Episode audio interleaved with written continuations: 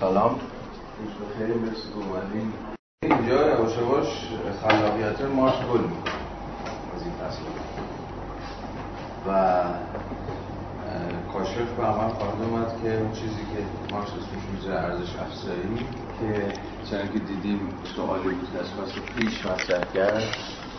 و اون سوال این بود که چگونه در فرایند گردش پولی در گردشی دوم پولی یا به تعبیر بهتر پول در گردشی بیشتر از پولی که در گردشی اول وارد جریان گردش شد تولید میشه. این در سوالش بود. از الان از اینجا به بعد تلاش ما که خود این مکانیزم این تولید پول بیشتر رو که برای اسمش بشه سرمایه رو توضیح بده انتهای فصل پیش کاشف با من اومد که ارزش افسوده ای که مارکس در فرایند گردش ساده پولی در واقع ازش حرف می‌زنه یه منشأ مشخص داره یه خواستگاه مشخص داره. و اون خواستگاه چیه؟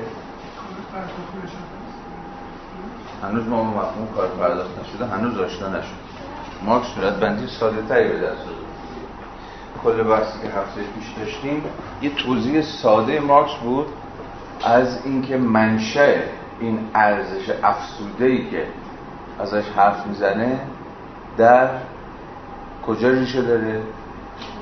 در همون فرچیز یادتون بیاد دیگه. در همون شکل ساده گردش پولی. ام سی امپری در ریالیتی اول یعنی ام سی ریشه داره. یعنی جایی که صاحب پول آن چیزی که بعدها اسمش خواهد شد کارفرما کالای مشخصی رو در بازار به مقدار ارزش خودش می‌خره. یعنی چی؟ نیروی کار. فرض مارسون بود دیگه. صاحب پول نیروی کار رو به مسابقه کالا در بازار به مقدار ارزش خودش می‌خره. وقتی میگیم به مقدار ارزش خودش نیروی کار رو می‌خره منظور رو خیلی ساده است دیگه. یعنی به همون مقداری نیروی کار رو می‌خره که نیروی کار برای باستولید قوای زیستی خودش بهش نیاز داره نیروی کار یک کالاست مثل هر کالای دیگه ای و به این اعتبار که مثل هر کالای دیگری کالاست اینه که واجد ارزشی مقدار ارزش نیروی کارم همون زمان کار لازمی که برای تولیدش صرف و این زمان کار لازمی که برای تولید نیروی کار صرف میشه ما می‌تونیم هم به شکل کالایی نشون بدیم هم به شکل پولی شکل کالاییش مثلا میشه همون سبد خانوار مقدار کالاهایی که یک فرد نیاز داره و تا خودش رو باز تولید کنه. در واقع شکل پولیش هم میشه. ترجمه همان سبد کالایی به قیمت. خیلی مفاهیم در این حال تو همدیگه فرو رفته اما در این حال خیلی ساده. پس مارکس در فصل قبل ادعای مشخصی رو طرح می‌کنه که حالا از الان باید بتونیم گام به گام همراه با خودش دنبال کنیم. چگونه نیروی کاری که در دگردیسی اول خریده میشه یعنی صاحب پول نیروی کار رو با مقدار پول می‌خره دیگه. همون چیزی که ما اسمشون بزنیم دستمزد. ادعای مارکس اینه که این ارزش اضافی که در دگردیسی دوم اتفاق میفته یعنی در سی امپریم اتفاق میفته منشأش در دگردیسی اوله. یعنی در نیروی کاری که صاحب پول خریداری کرد و امپریم رو به مسابقه ارزش افسوده رو حالا مارکس به این سی نسبت میده.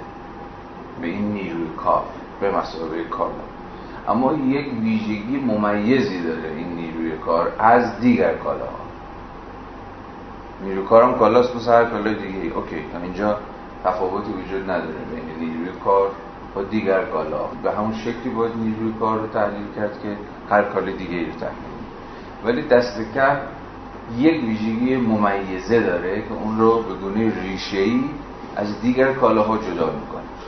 و اون اینه که نیروی کار برخلاف دیگر کالاها چیزی بیش از تجسم مقدار مشخصی کاره. یا به تعبیری چیزی بیش از عینیت یابی مقدار مشخصی کاره. یا به تعبیر ساده‌تر فقط خودش محصول کار نیست بلکه آفریننده ارزش هم هست. هیچ کالای دیگه غیر از نیروی کار مولد ارزش نیست. همه فقط تجسم ارزش. این کتاب تجسم یک ارزش مشخص نیروی کار هم تجسم مقداری ارزشه. به حال کاری صرف تولیدش و باستولیدش و بقاش و رشدش و بلوغش و غیره و غیره شد.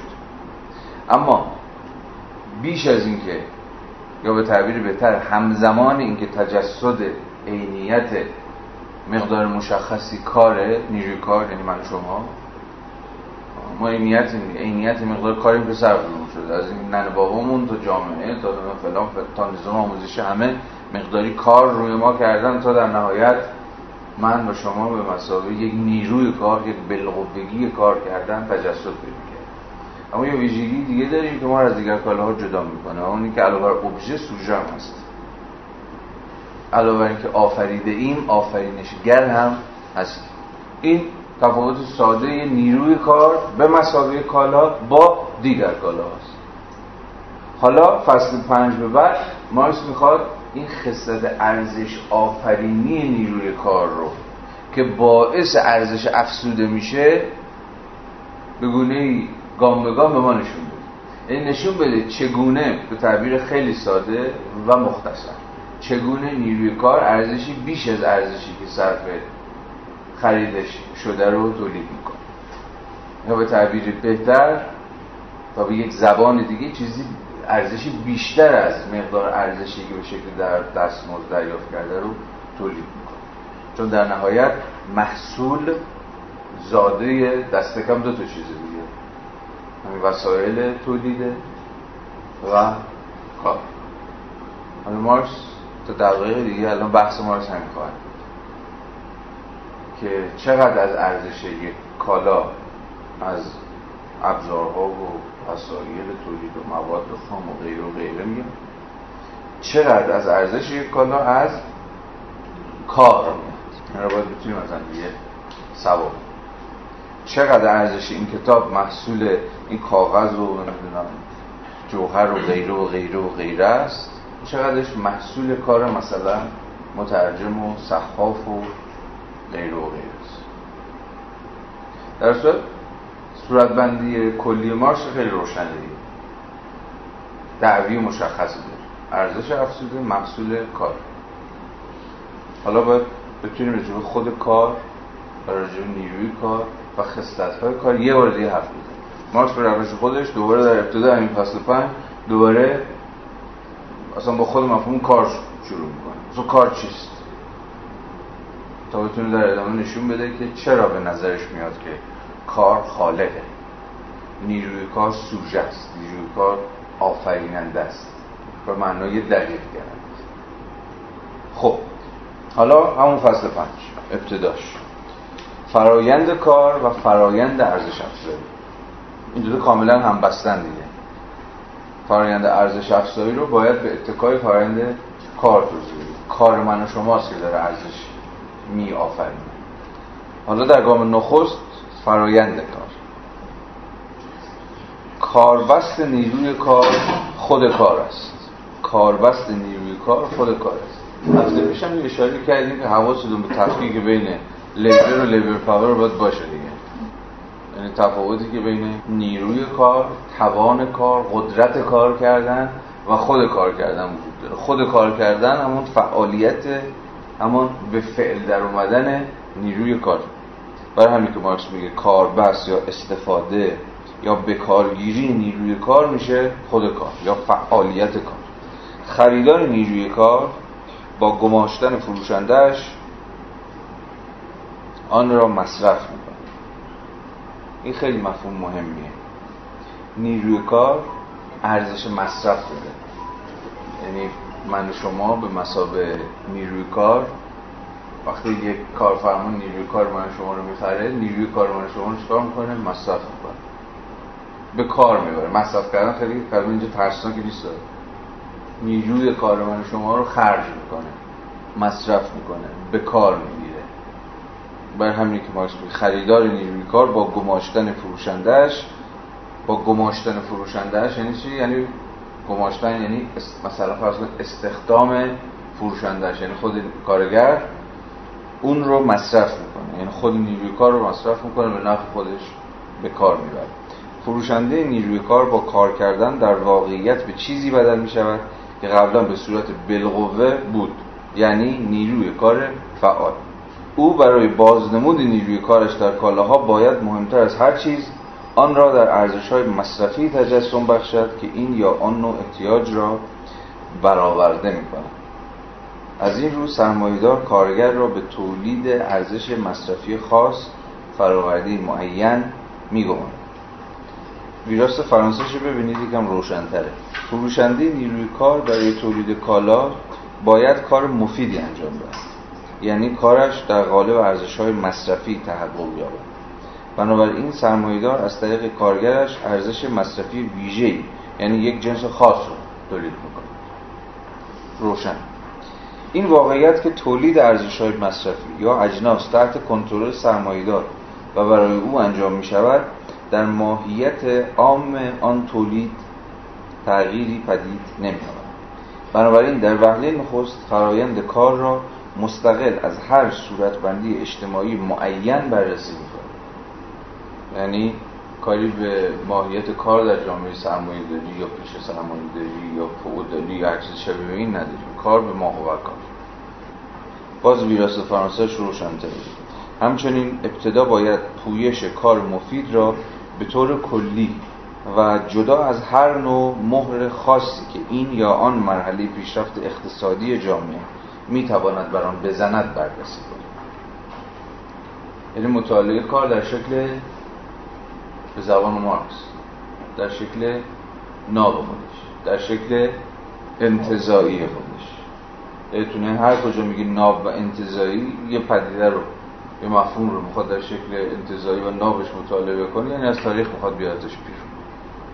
یعنی کاری نداره که اون پدیده یا اون مفهوم در کدوم لحظه تاریخی مشخص. در چه سطحی از مثلا پیشرفت تمدن. اصلا کاری باید نداره. به ما کار به ما کار به از اون حال که کار. حالا در این جامعه یا در اون جامعه. کار پیش از هر چیزی فرایندی بین انسان و طبیعت است. این جز معدود فرازهایی که ما مستقیما میره سراغ تعریف خود کار. انقدر کار کار می‌کنه اینجا برای بار اول شکلی تقریبا سیستماتیک می‌خواد کار رو توضیح بده. همین ابتدای تعریف عجیب و غریب از کار به دست میده کار بیش از هر چیز و پیش از هر چیزی رابطه بین انسان و طبیعت.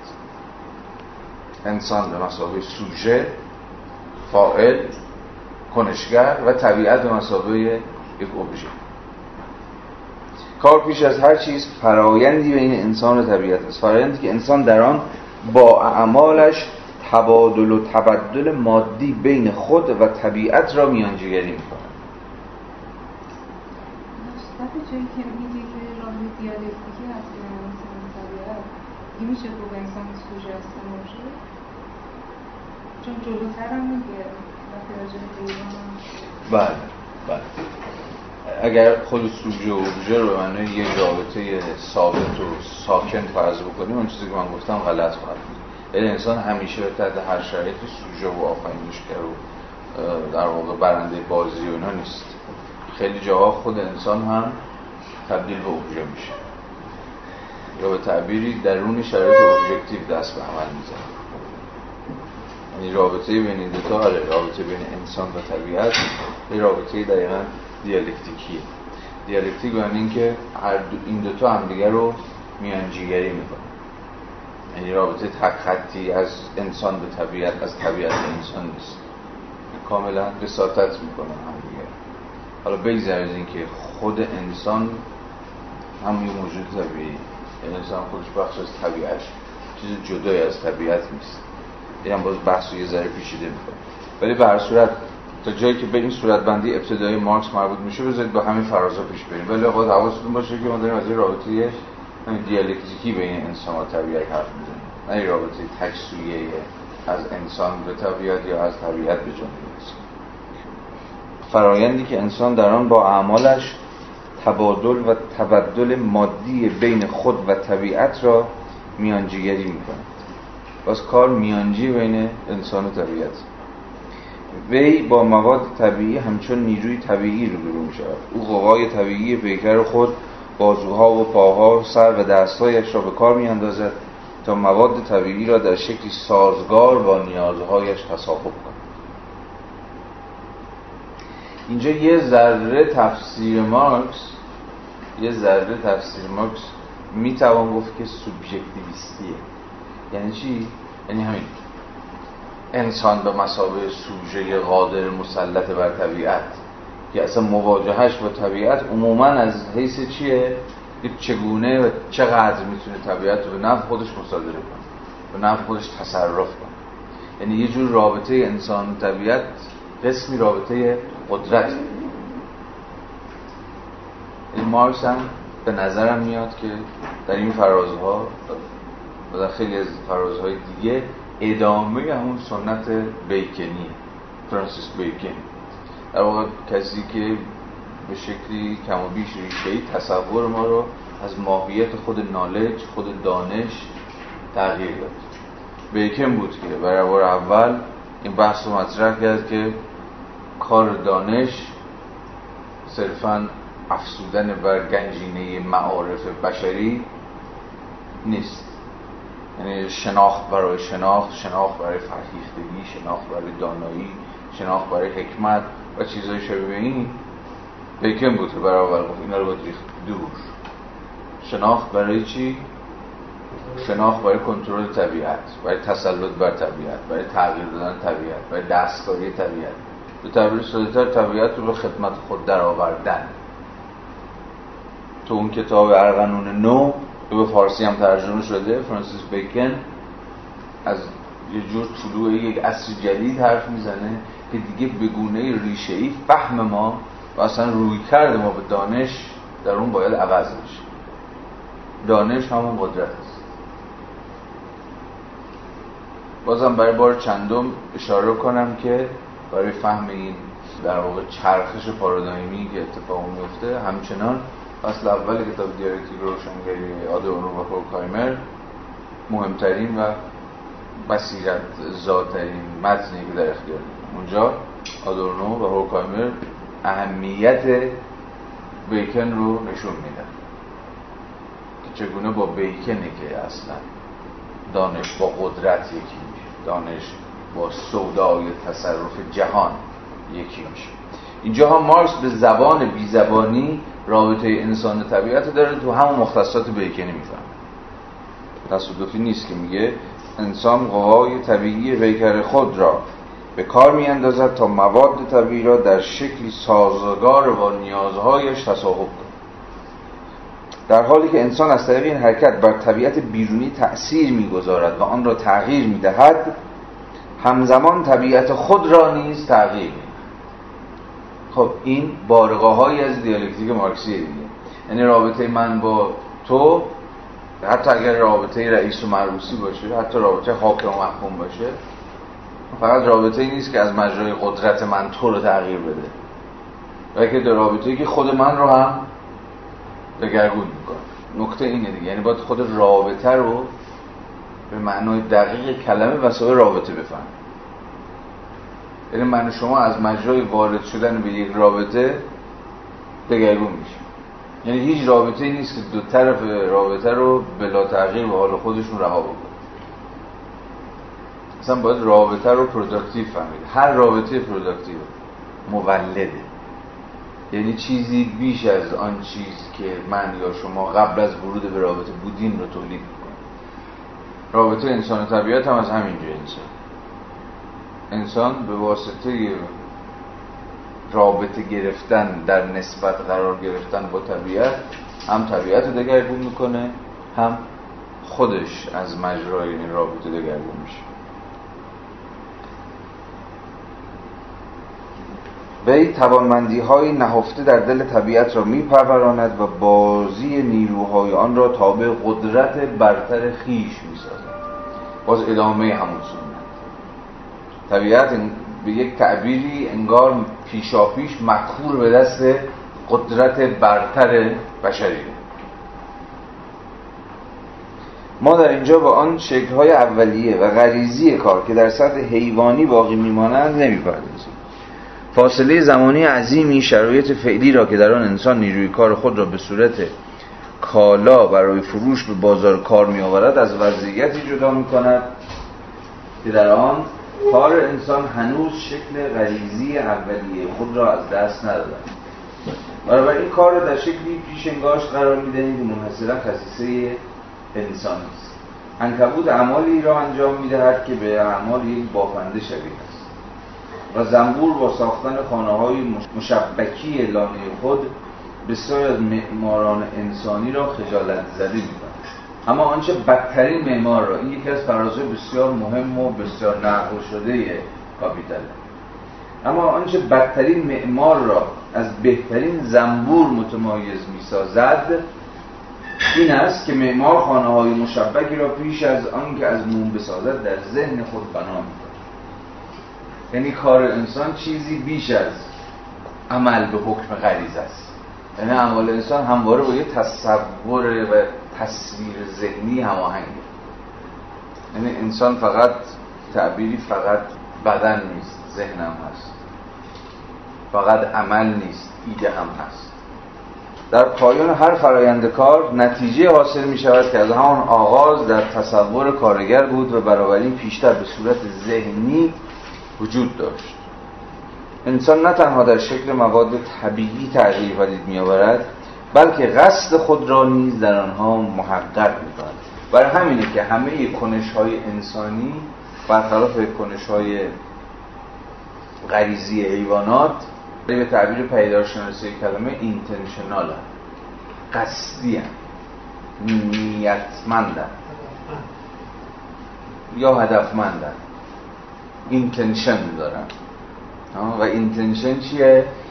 خصلت عام هر شکلی از آگاهی اینو دیگه بعد از هوسرل آموختیم دیگه. هوسرل می‌گفت که آگاهی همواره آگاهی به چیزی.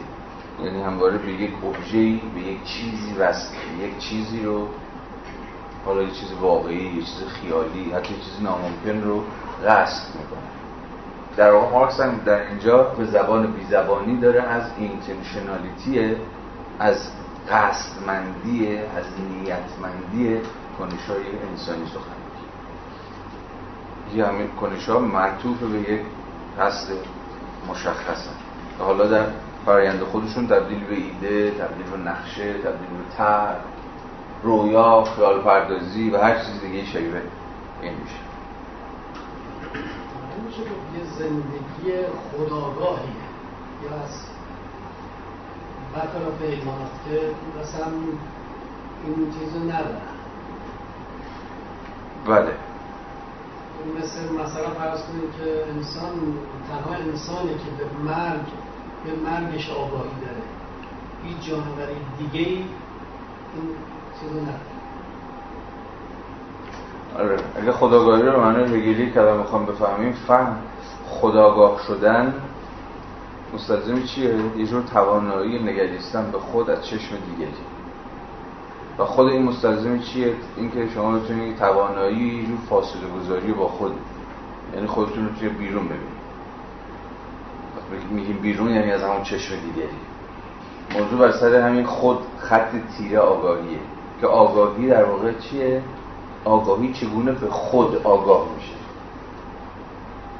شاید نطفه های این خیلی بیشتر از اینکه در هگل باشه بشه که بگیم بیشتر از هگل باشه بگیم پیشتر از اینکه در هگل باشه در خود کانت همون جایی که به صورت مشخص خود عقل قرار خودش به دست خودش نیروها و توان خودش رو قضاوت کنه و داوری بکنه.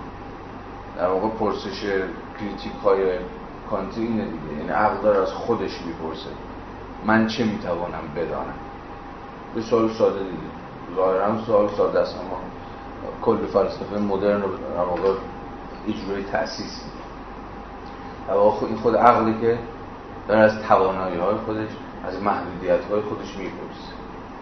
و این ممکن نمیشه مگر اینکه خودش رو به ابژه تبدیل مگه خودش رو به موضوع تبدیل کنه. یعنی بتونه خودش رو از بیرون بنگره.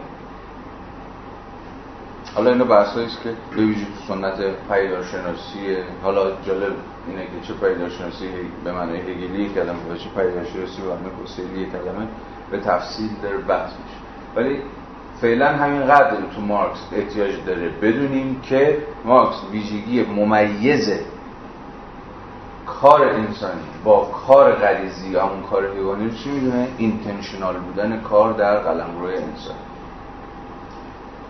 همین جمله آخرش. بلکه قصد خود را نیز در آنها محقق می کند همه مسئله اینجا بس بر سر مفهوم قصد بر مفهوم اینتنشن و این قصدی است که انسان از آن آگاه است و شیوه فعالیت او را با سلابت یک قانون تعیین می کند و او باید اراده خود را پیروان کند. این پیروی به هیچ وجه عملی گذرا و لحظه نیست. علاوه بر تلاش و تقلای اندامهایی به کار می‌کنند اراده ای هدفمند. به معنی تمرکز کامل برای تمام مدت کار لازم است. و هرچه نوع کار و روش انجام آن کمتر او را جذب کند و بنابراین هرچه کمتر به عنوان بازی راحت قوای جسمانی و ذهنیش از آن لذت ببرد ناگزیر تمرکزش باید کاملتر باشه. حرف عجیبی نیست؟ متوجه شدیم ویراس فرانسیش بخونیم. کار در سراسر مدت انجام خود علاوه بر تلاش و تقلای های عمل کننده مستلزم دقتی مداوم است. و این دقت فقط می‌تواند نتیجه فشار پیوسته اراده باشد. هرقدر ابژه کار و نحوه پرداخت آن کارگر را کمتر جذب کند و بنابراین هرقدر کارگر کمتر کار را بازی آزادانه نیروهای جسمانی و فکری خود احساس کند یا به بیان دیگر هرقدر کار کمتر جذاب باشد دقت او نیز ناگزیر بیشتر می‌شود.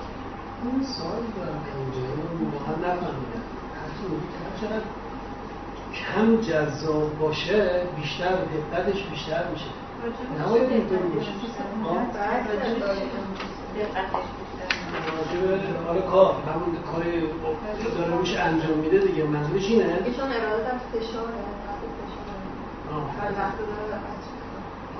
این داری ولی از جنبه باید ظاهرا اینطوری باشه که هر چقدر جذابتر چیز بشه جذابتر باشه دقتش جذابتر بیشتر جذاب باشه دقتش بیشتر باشه. مثلا فرض کنیم من دارم این کار هنری می‌کنم. جذاب اون کار علاقمند بهش میشم دقتم خوب بیشتر میشه. حالا هر اگه عکس این باشه باید دقتم کمتر بشه دیگه مثلا بیمیلی در من ایجاد میشه. ولی این برعکس میگیم این آره خب همین. چجوری باید بفهمیم این چیز مارسو فرضی دارید که چی می‌خواد بگه؟ منظورش اینه چون ذهن آزادانه مشغول اون اوژه نیست مجبور تمرکز بیشتری به خرج بده و اراده بیشتری به خرج بده تا اون کار رو بتونه تحقق ببخشه. هر لحظه باید آگاهانه اراده خودش اون فکر خودش یه زمانی براش بذاره که بیاد ببینید خیلی شهودی هم میشه فهمید که این بند خدا چی می‌خواد بگه. ببینید اونجایی که داری میگی که هر قدر کارگر کمتر کار را بازی آزادانه نیروهای جسمانی و فکری خود بدن اصلا خود مفهوم بازی. به نظرم رمز فهم این فراز تو کلمه بازی. ببین بذار اینجوری فهمیم ببین میگه ببین هر چقدر تو بیشتر تو این بازی غرق بشی هر چقدر به اون بازی هر چی که هست بیشتر باش حال بکنی همه یه فکر و ذکر و جان و حواست یک پارچه اونجاست.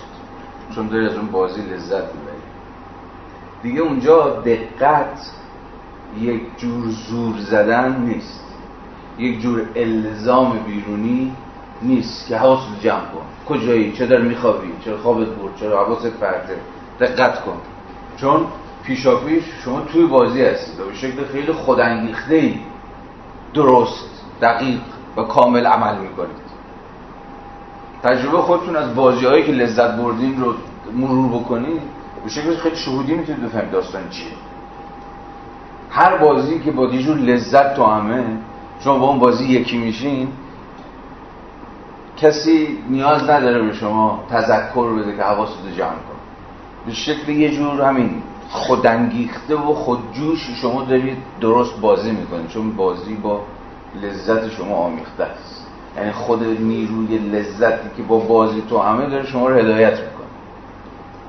ولی مارکس داره خب بیا اینور رو فرض بکنیم. بازی که ملال آوره بازی که حوصله شما رو سر می‌بره. ولی خب از اون طرف شما مجبورید که بازی کنید.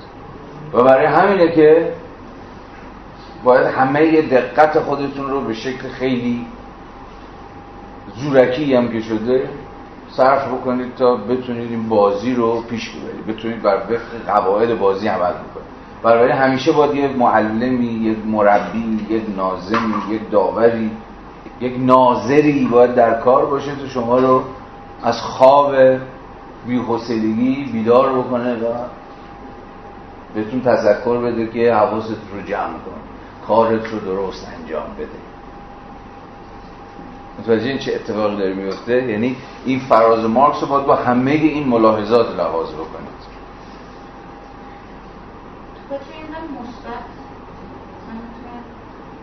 زور بزن دقتش رو یه جور دیگه قواعد بازی رو دور نمی‌دونم می‌تونه دور بزنه یا نه. الان مسئله مارکس بر سر دور زدن مثلا قواعد فرض بکنید یک اداره یک قواعد یک کارخانه یا چیزی شبیه نیست. ببین اصلا ما اینجا با مفر کاری نداریم. اینجا هنوز نوبت مفر و فرار اینجور چیزا نرسیده. داره از یه فرآیند طبیعی یه جامعه سرمایه داری داره حرف می‌زنه که افراد مجبورن کار کنن. ببین اینو یه مفهوم دیگه از کمک می‌کنه به این داستان دیگه. هم مفهوم بیگانگیه. داره میگه ببین جایی که کار بیگانه است این همین زندگی روزمره که هممون داریم. هنوز نوبت به فرار و انقلاب و مقاومت و اینها نرسیده. داره روند روتینی که همه ما داریم هر روز کمتر بیشتر تجربه می‌کنیم رو داره روایت می‌کنه. این همون فرآیندی که عموم ماها از یه جور فقط به اسم این مدیریتی ها فقط رضایت شغلی هستیم دیگه. به زبان مارکسی درگیر بازی هستیم که ازش لذت نمی‌بریم.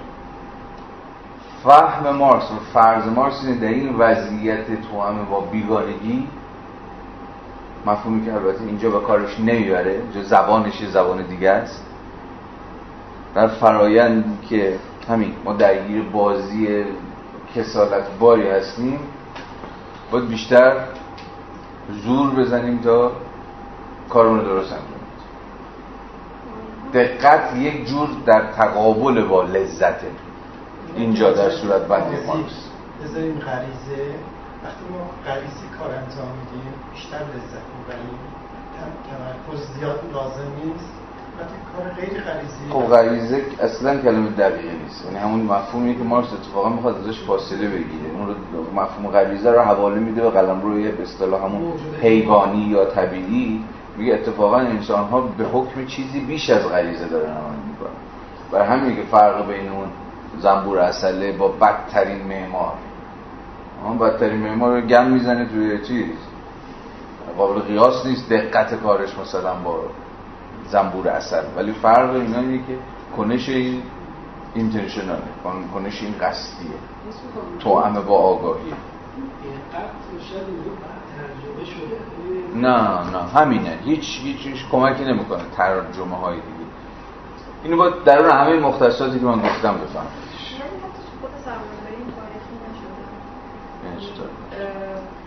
این موضوع که دقت رو بذارن در مقابل لذت. یعنی الان برای بالا بردن دقت دقیقا تلاش برای بالا بردن حتی کاذب لذت شاید بیشتر. چه توی مثلا نورهای مدیریتی کارآفرینی یعنی چیزی که ما میشنویم برعکسه جوازم آره یه جورایی حالا تو سرمایه‌گذاری هم سعی کرده همین رو همین رو یه جورایی استخدام کنه.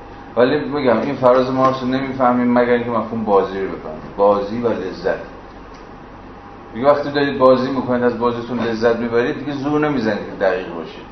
خود بدن به شکل ناخودآگاه دارید درست بازی می‌کنید. با بازی یکی میشین. حالا به تعبیر مسامحتا غریزی دارید بازیتون رو می‌کنید دیگه. ولی کسی که بازی رو بلد نیست و بازی حال نمی‌کنه خیلی باید زور بزنه تا بتونه همین قواعد رو بیاموزه.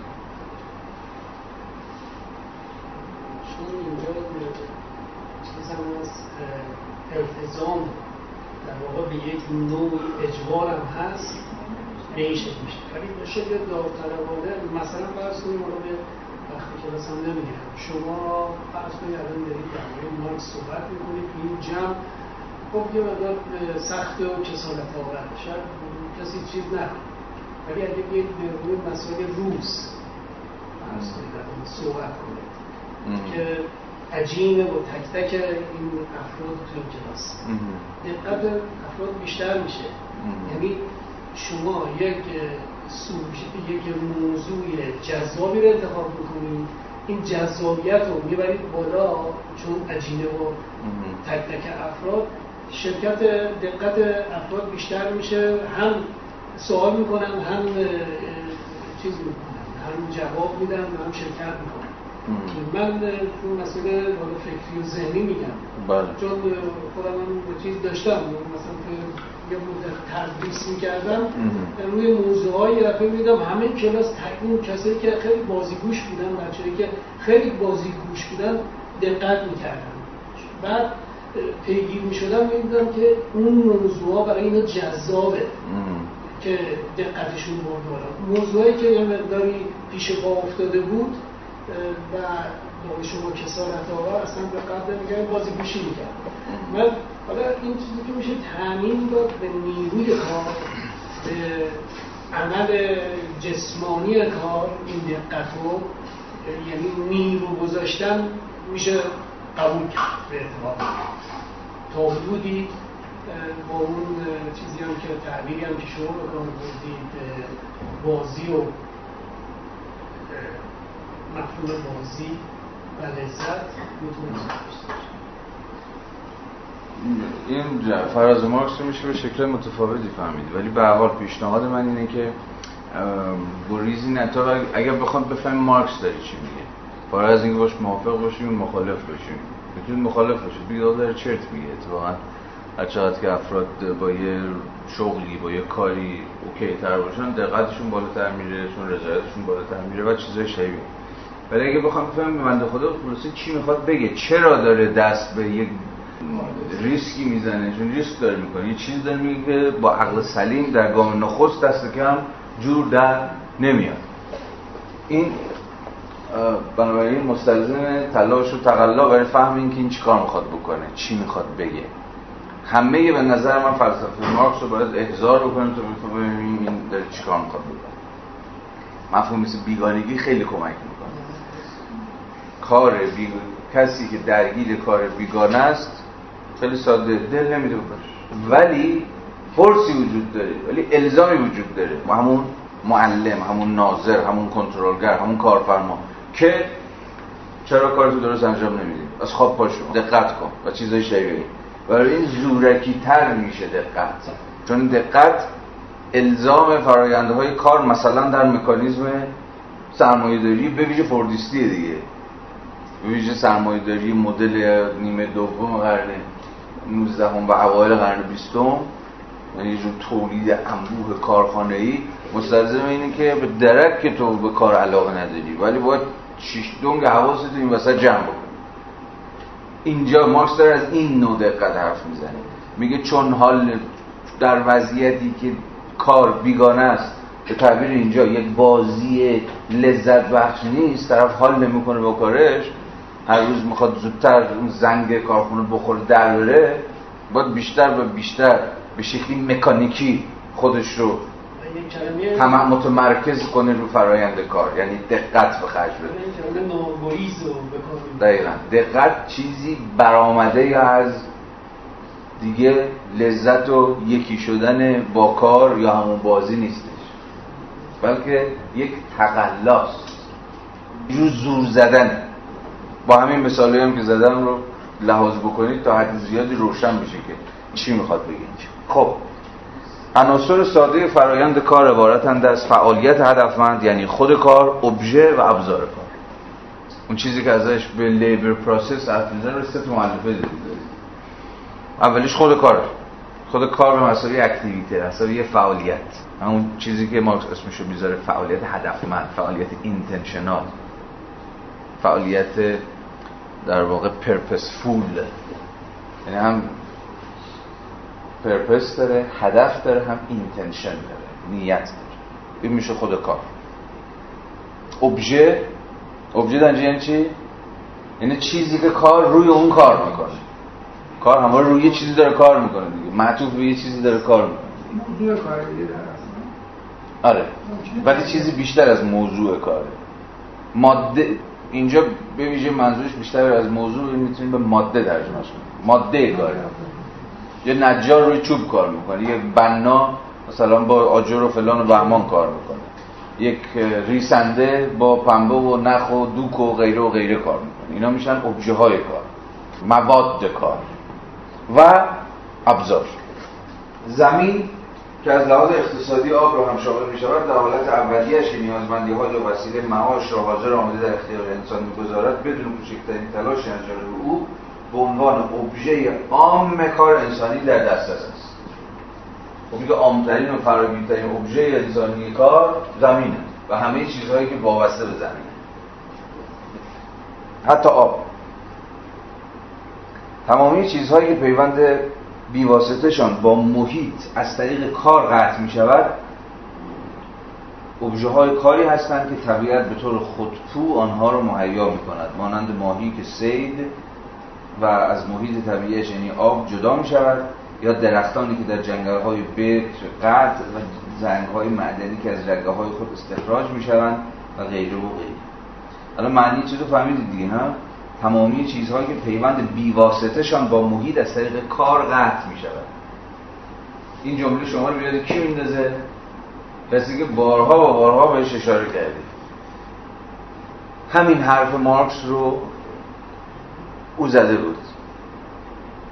کار انسانی اشیا رو ابژه ها رو از حالت بیواسطه طبیعیشون جدا می‌کنه. این جمله از این جمله مارکس جمله اون باباست. جان لاک. باها صحبت کردیم سر جان لاک در مقام پدر معنوی لیبرالیزم. گفتیم اون جایی که می‌خواد مالکیت رو توجیه بکنه. چون که تقلاهای جان لاک بود دیگه در کتاب رساله دوم در حکومت مدنی که ثابت کنه آقا مالکیت موجهه چون موقع دعوا بود دیگه در انگلستان.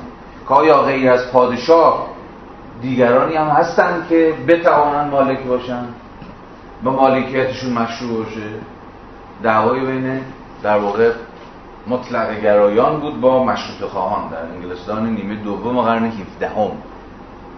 یه جورایی دعوای بین هابز و مثلا لاک هم هست. جواب لاک در مقام نماینده جبهه در واقع مشروط خواهان و بورژوازی نوظهور انگلستان بود که بله مالکیت موجه.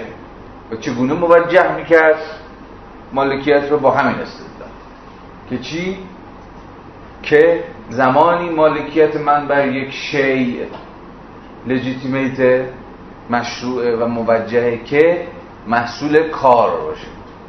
چرا؟ چون فرضشون بود که کار اشیا رو از حالت بیواسطه طبیعیشون خارج می‌کنه. مثال سادهش هم که بارها در این کلاس با هم مرور کردیم. یه زمین در وضع طبیعی خودش کسی نمی‌تونه نسبت بهش ادعای مالکیت بکنه. اما چه زمانی من می‌تونم ادعای مالکیت بکنم نسبت به این زمین؟ در حالتی که اون رو از حالت بیواسطه طبیعی خودش یعنی همینجور افتاده و یله و رها خارج کرده باشم از مجرای کار. یعنی چخ بزنم محصول بکارم چیزی درو کنم و اون موقع می‌تونم ادعا بکنم که مثلا مالک این محصولات هستم یا حتی مالک خود این زمین هستم. چون از مجرای کار اون از حالت بیواسطه طبیعیش خارج کردم. اما مثال معروف سیب دیگه که خود رفیقمون لاک هم می‌زنه. می‌تونم ادعا کنم که سیب مال منه چون از آویزون بودنش بالا درخت خارجش کردم. رفت زحمت کشیدم ریسک رو تقبل که بالا. باز به همین معنا. از حالت بیواسطه طبیعیش خارج کرد. و کار یه جور خروج شی از وضع طبیعیش. به معنای جان لاکی کردم. حالا رفیق مارکس هم همین جمله رو عینا داره. البته به لاک ارجاع نمیده ولی عملا داره در اون همون سنت لاکی سخن میگه. حالا یه دیگه بخونید. تمامی چیزهایی که پیوند بیواسطه شان با محیط از طریق کار قطع می شود. ابژه های کار. یعنی ابژه های کار به این معنا محصول قطع پیوند طبیعیشون با محیط. ابژه های کاری هستن که طبیعت به طور خودپو آنها رو مهیا می‌کنن. ولی انسان از طریق کار اونها رو از حالت طبیعت دادهشون جدا می‌کنه. حالا بیان فلسفیشه بیان چیزش خیلی ساده است هم مثال خودش می‌زنه. ماهی که من میرم سیدش می‌کنم دارم از اون حالت بیواسطه طبیعی جداش می‌کنم. درختی که می‌برم سیبی که میچینم مزرعه که شخ... زمینی که شخ می‌زنم. مانند مثال از خودش. مانند ماهی که سید و از محیط طبیعیش یعنی آب جدا می شود یا درختانی که در جنگل های بکر قطع و سنگ های معدنی که از رگه های خود استخراج از سوی دیگر اگر ابژه کار به تعبیری از طریق کار گذشته پالوده شده باشد ما آن را ماده خام مینامیم. این داره میگه ببین ماده خام هم به گونه بیواسطه داده طبیعت نیست. ترکیبی است از داده شدگی طبیعت به علاوه کار انسانی. نفت چیزی بیش از ماده خامیه که فقط طبیعت در اختیار گذاشته. باشه.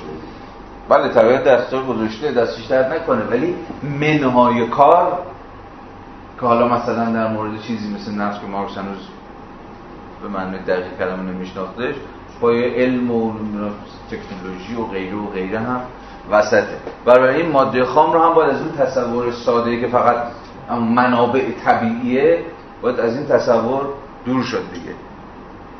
چیزی بیش از منابع طبیعی. منابع طبیعی به علاوه کار انسانی. اینه معنای این جمله که از سوی دیگر اگر ابژه کار به تعبیر از طریق کار گذشته بالوده شده باشد ما آن را ماده خام مینامیم. مثلا سنگ معدن که بیشتر استخراج و برای شستشو آماده شده است. تمام مواد خام ابژه کار هستند اما هر ابژه کاری ماده خام نیست.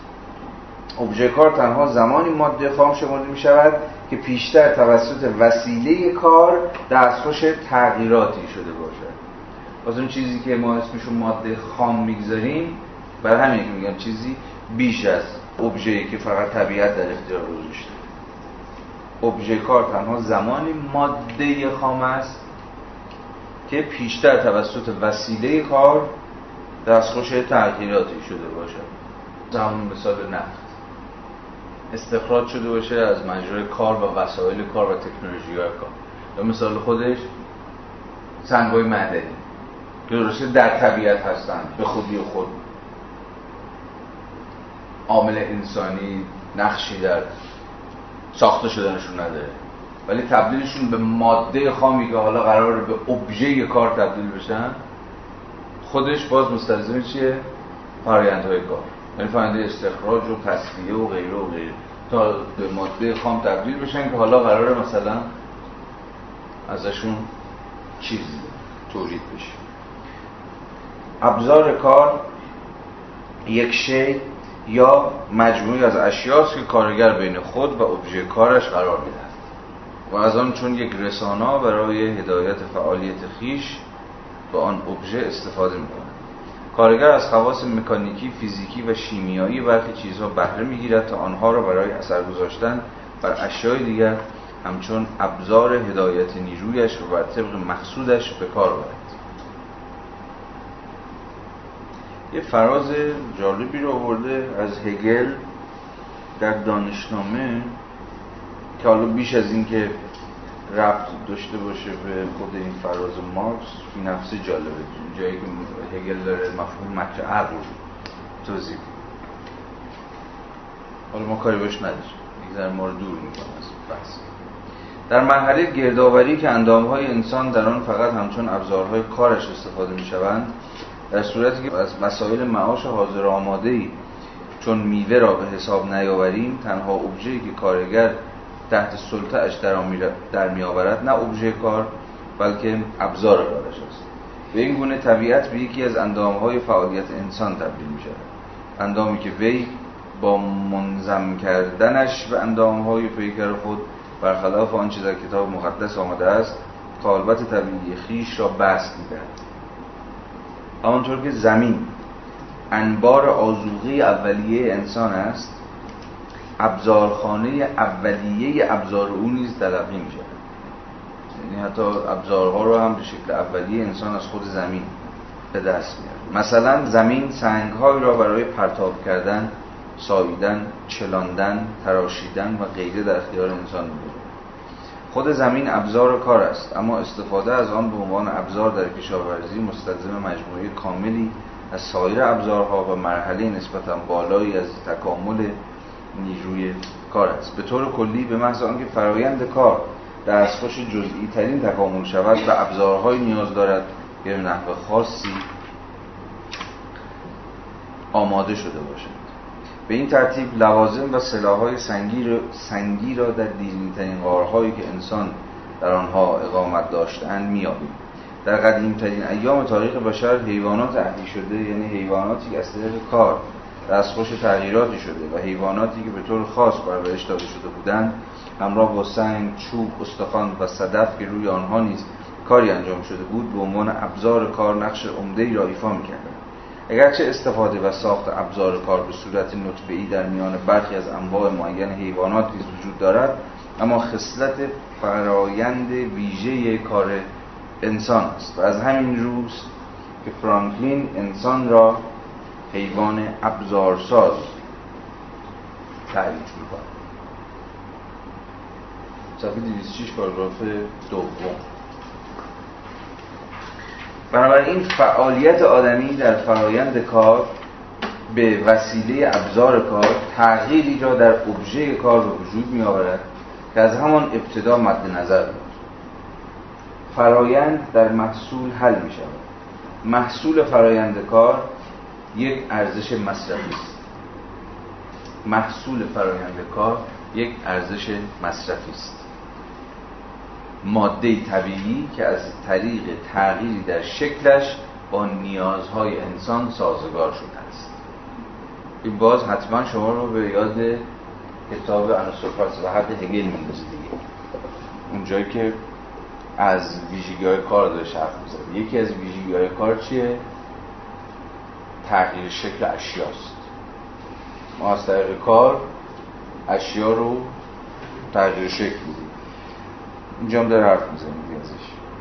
محصول فرآیند کار یک ارزش مصرفی است ماده طبیعی که از طریق تغییری در شکلش با نیازهای انسان سازگار شده است.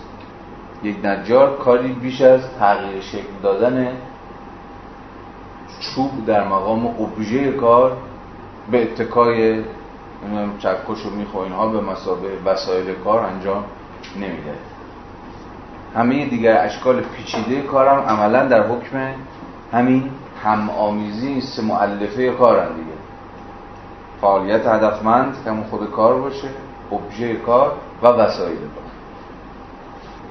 کار جزء لاینفک ابژه اش شده است. کار عینیت یافته ابژه متأثر است. یعنی چی به نظرتون؟ مفاهیم رو توضیح بدید.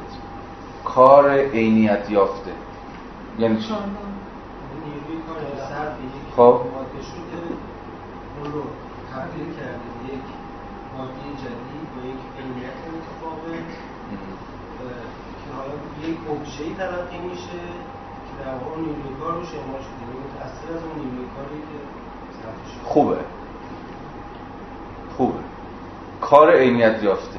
یعنی کاری که در یک شی متجسم شده عینیت پیدا کار نجار مثلا در یک صندلی عینیت پیدا کرده به قول مارکس چی میگه؟ کار جز لاینفک ابژه اش می‌شود. کار یک نجار میشه جز لاینفک خود ابژهش که همون چیه مثلا چوبه.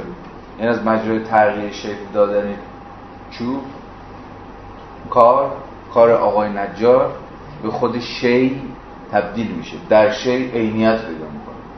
خودشو در شی نشون میده. کارمو ببین. همه شیفته اینن که دستاوردهای خودشونو به همدیگه نشون بدن دیگه. چرا؟ چون اون اون اون شی حکم چی رو داره؟ عینیت یابی توانایی ها استعدادها ظرفیت ها یا به قول مارکس نیروی کار اون فرد داره. نقاش از به نمایش گذاشتن عینیت کار خودش یا به تعبیر دیگه عینیت یابی نیروی کار خودش لذت ببره دیگه. دستاوردهای من. اینها فرزندان منن. چرا اینها فرزندان منن؟ چون من در اونها حلول کردم. من در اونها هستم. به زبان مارکسی کار در ابژه کار رخنه کرده یا کار جز لاینفک خود ابژه شد. پس برای همین که میگه کار عینیت یافته در قالب محصولات اشیا ابژه متأثر است. یعنی ابژه‌ای که افکتد شده دیگه. اثر گرفته از چی؟ از رد دست من. از نیروی کار من. این ابژه این محصول این تابلو نقاشی این نمی‌دونم نهارخوری هشت نفره و هر چیز دیگه شبیه این این همه اثرای من. اثر من. مثلا خود همین میگه. چون میگیم اثر.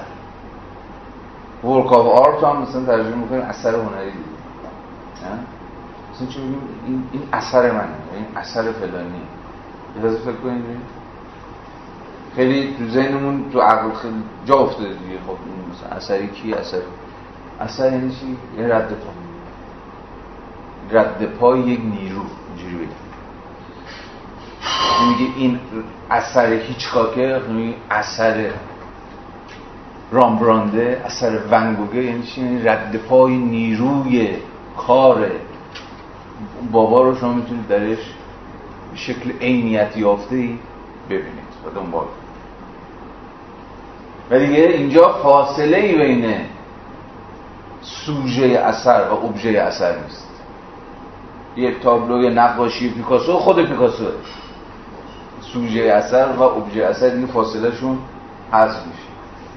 چون خود اون بابا روحش به اصطلاح حلول کرده در اثر. تعبیر یه مرحله توی مثلا تعبیر ابژه محصول یکی میشه.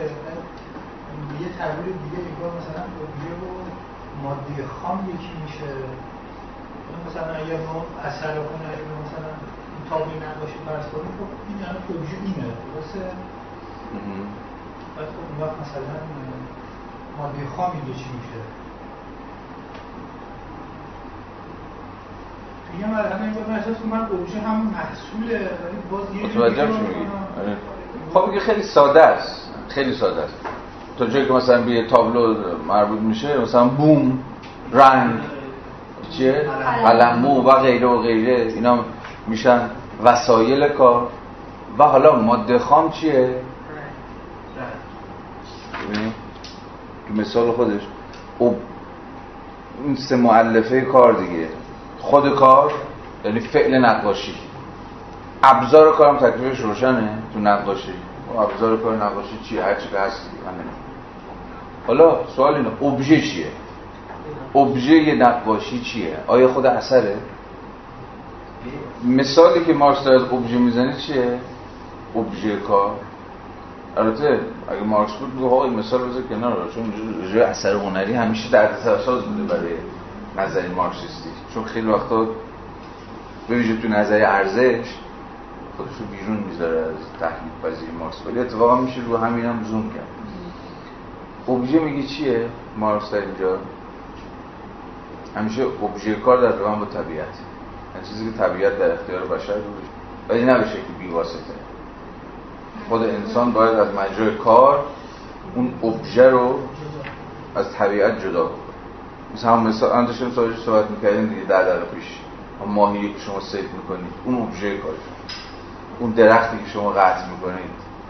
بعد می‌دید دست نجار میگی برای من فلان چیزو و همان چیزو اون ابژه خیلی نزدیک به ابزاره. چون دیدی دیگه خود خود زمین. خود زمین.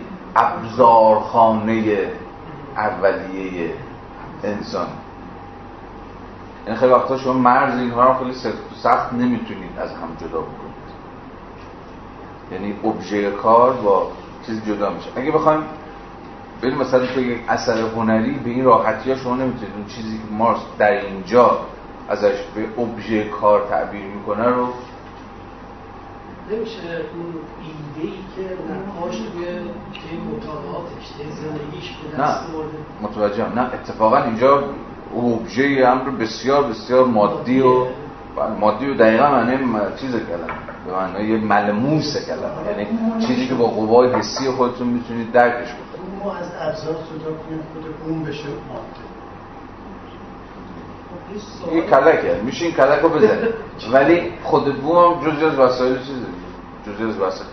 چون مارکس اوبژه کار رو در اینجا به طبیعت گره زده کار دشوار میشه. یه گمانهای بسیاری میشه زده آره، الان کلی گمانه در این شکل گرفته. ولی بریز ازش رد شیم. خب کار عینیت یافته ابژه متأثر است. آنچه نزد کارگر به شکل پویایی ظاهر می شود نزد محصول به شکل وجودی ساکن و مانا ظاهر می شود کارگر ریسنده است و پنبه ریسیده شده نخ است. این هم از اون جمله های مارکسیه دیگه. آنچه نزد کارگر به شکل پویایی ظاهر می شود نزد محصول به شکل وجودی ساکن و مانا ظاهر برای اون کسی که کار می‌کنه یه حالت پویایی داره اون کار رو انجام میده. اما وقتی که شما محصول رو به دست میارید تو محصول مثل ساکن و ماناست دیگه. تو محصول که تغییر نمی‌کنه. 208 پاراگراف آخر. حالا همینجوری ای داره تو اینجا باش با, با این داستان بازی می‌کنه. مارکس ماشینی که در فرایند کار از آن استفاده نشود بیفایده است. علاوه بر این تحت تاثیر نیروی مخرب و طبیعی قرار می‌گیرد آهن زنگ می‌زند چوب میپوسد. نخی که بافته نمی شود یا از آن بافتنی درست نمی شود پنبه هدر رفته است. کار زنده باید در این اشیا چنگ زند آنها را از خواب مرگ بیدار کند و از ارزش های مصرفی بالقوه به ارزش های مصرفی بالفعل و کارآمد تبدیلشان دهد کار زنده.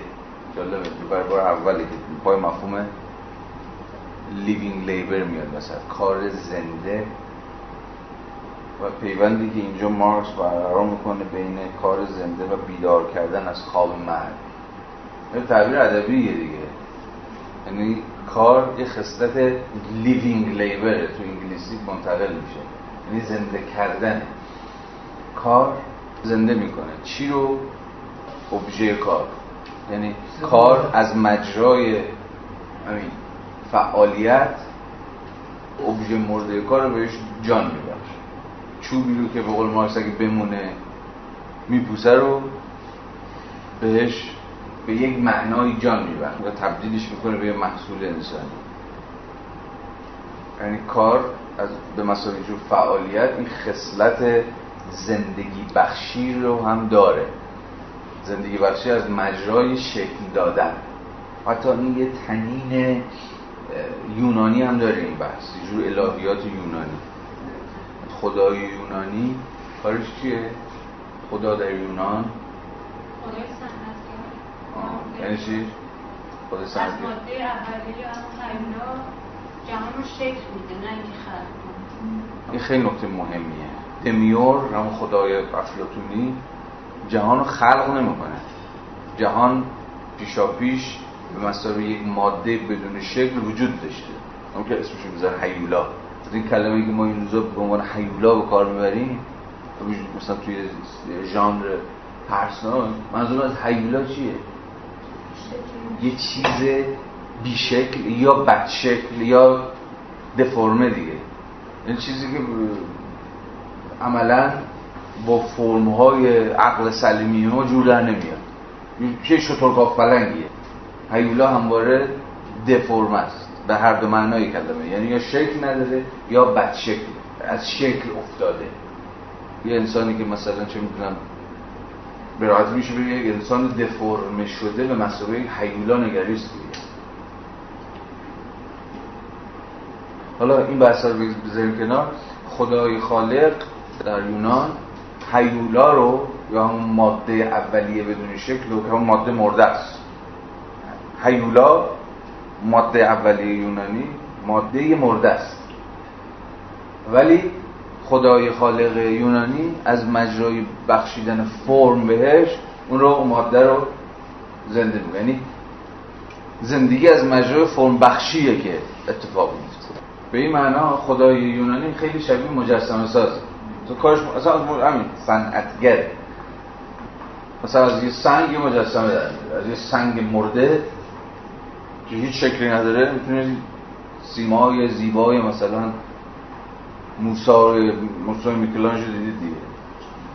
موسی میکلانج داوود میکلانج ببین حالا همین تنین رو شما در اینجا می‌بینید. کار زندگی بخش از مجرای چی؟ فرم دادن به ابژه های کار و اونها رو از خواب مرگ بیدار کردن. تنینش خیلی شبیه تنینیه که همون خدای یونانی هم داره. کار زنده بایدی در این اشیا چنگ زند. در این اشیا در وضعیت طبیعیشون در وضعیت بیواسطه طبیعیشون که هیچ شکلی نداره. با خود طبیعت یکی. باید چنگ زند از خواب مرگ بیدار کند. و از ارزش های مصرفی بالقوه و ارزش های مصرفی و کارآمد تغییرشون داد هنگامی که آتش کار به جان آنها میافتد و همچون بخشی از سازواری خود به تصاحب در میآوردشان و برای انجام کارکردهای متناسب با مفهوم وجودی و کشش طبیعیشان در این فرایند انرژی حیاتی را با آن میآمیزد دوباره انرژی حیاتی. انگار یک فوت زندگی بخش. میدمه در اونها. و اونها رو بیدار تمام تلاشش این که اهمیت کار رو نسبت به ابزار تولید باید بالا جواب چه جریانی رو داره میده که اینقدر اصرار داره که کار که داره در واقع ارزش میآفره نه ابزار تولید. اگر پاسخ جریانی رو داره میده ببین شاید به شکل بیواسطه ای پاسخ به جریان مشخصی نیست. چون به حال عملا سنت سیاسی کلاسیک اسمیت ریکاردو که همون موقعش هم دست بالا رو داشت اصلا با اونها شروع میشه اهمیت کار. مارکس به نظرم اینجا داره از اینجور فلسفه کار حرف می‌زنه. و از آغاز داره شروع بدونی که گفته بود دیگه همون ابتدا بدونی که از شکل خاصی از جامعه سخن بگه داره پدیده رو این یعنی همون کار رو در فرم نابش و انتظاریش تحلیل می‌کنه و مقدمات یه بحثی رو داره میچینه تا یه جور عاده حیثیت تام و تمامی بکنه از اهمیت کار داره پیدا می‌کنه. ولی یه چیزی رو باید حواسمون باشه. تعارضی بین کار و وسایل کار نیست. کار جز از مجرای وسایل کار نمی‌تونه به خودش تحقق ببخشه. یعنی ما اینجا تقابلی بین این دوتا ایجاد نمی‌کنه اصلا به یک تعبیری داره میگه آقا ما یه چیزی داریم به نام فرایند کار. این فرایند کار سه تا معلفه داره. این معلفه هاش هم شما نمی‌تونید ازش جدا کنید. خود همون فعالیت هدفمنده که همون کار فعلیت یافته است ابژه کار و وسایل کار. اینا با هم تنیدن. اینا رو از هم جدا بکنید از لحاظ تحلیل خطا کردید. بنابراین نمی به نظر من نمی‌خواد کار رو در قیاس با وسایل کار ببره بالاتر. نه بالکل داره اینجا از یه چیز حرف می‌زنه. اونم فرایند کاره. با دقیق باشیم اینجا از اسم مفهومی. فرایند کار داره توضیح میده. فرایند سه کار رو داره ازش حرف می‌زنه. حالا نگاه بکنید اینجا. هنگامی که آتش کار به جان آنها میافتد و همچون بخشی از سازواری خود به تصاحب در میآوردشان و برای انجام کارهای متناسب با مفهوم وجودی و کشش طبیعیشان در این فرایند انرژی حیاتی را به آنها میآمیزد این اشیا در واقع مصرف می شوند اما برای این مقصود معین که عناصر تشکیل دهنده ارزش های مصرفی جدید یعنی محصولات جدیدی باشند که بتوانند به عنوان وسیله معاش و مصرف فردی برسند یا به عنوان وسایل تولید در یک فرایند جدید کار وارد شوند. بذارید این 585 فرایند تولید در هر یک از شکل‌های اجتماعی خود باید تداوم داشته باشه یعنی به صورت متناوب مرحله های یکسانی را از نو طی کنه همانطور که جامعه ای نمی‌تواند مصرف کردن را متوقف کند نمی‌تواند تولید کردن را نیز متوقف کند. بنابراین اگر هر یک از فرایندهای اجتماعی به عنوان یک کل به هم پیوسته و در جریان مداوم تجدید حیات بیوقفه خود در نظر گرفته شود آنگاه هم هنگام فرایند باز تولید است. یعنی تولید و باز تولید اصلا نمی‌تونید اصلا جدا یعنی تولید همزمان مستلزم باز تولید. و باز این خواندن فصل اول گران ریسه رو که مارکس درش فرایندهای تولید توضیح و مصرف رو در یک بقول خودش در اینجا یک کل به هم پیوسته یک پارچه تحلیل می‌کنه خیلی مهم میشه. تصور تولید بدون مصرف و مصرف بدون تولید غیر ممکنه. اینها از بیخ و بن و بنیاد به همدیگه چسبیدن با هم یکی هم.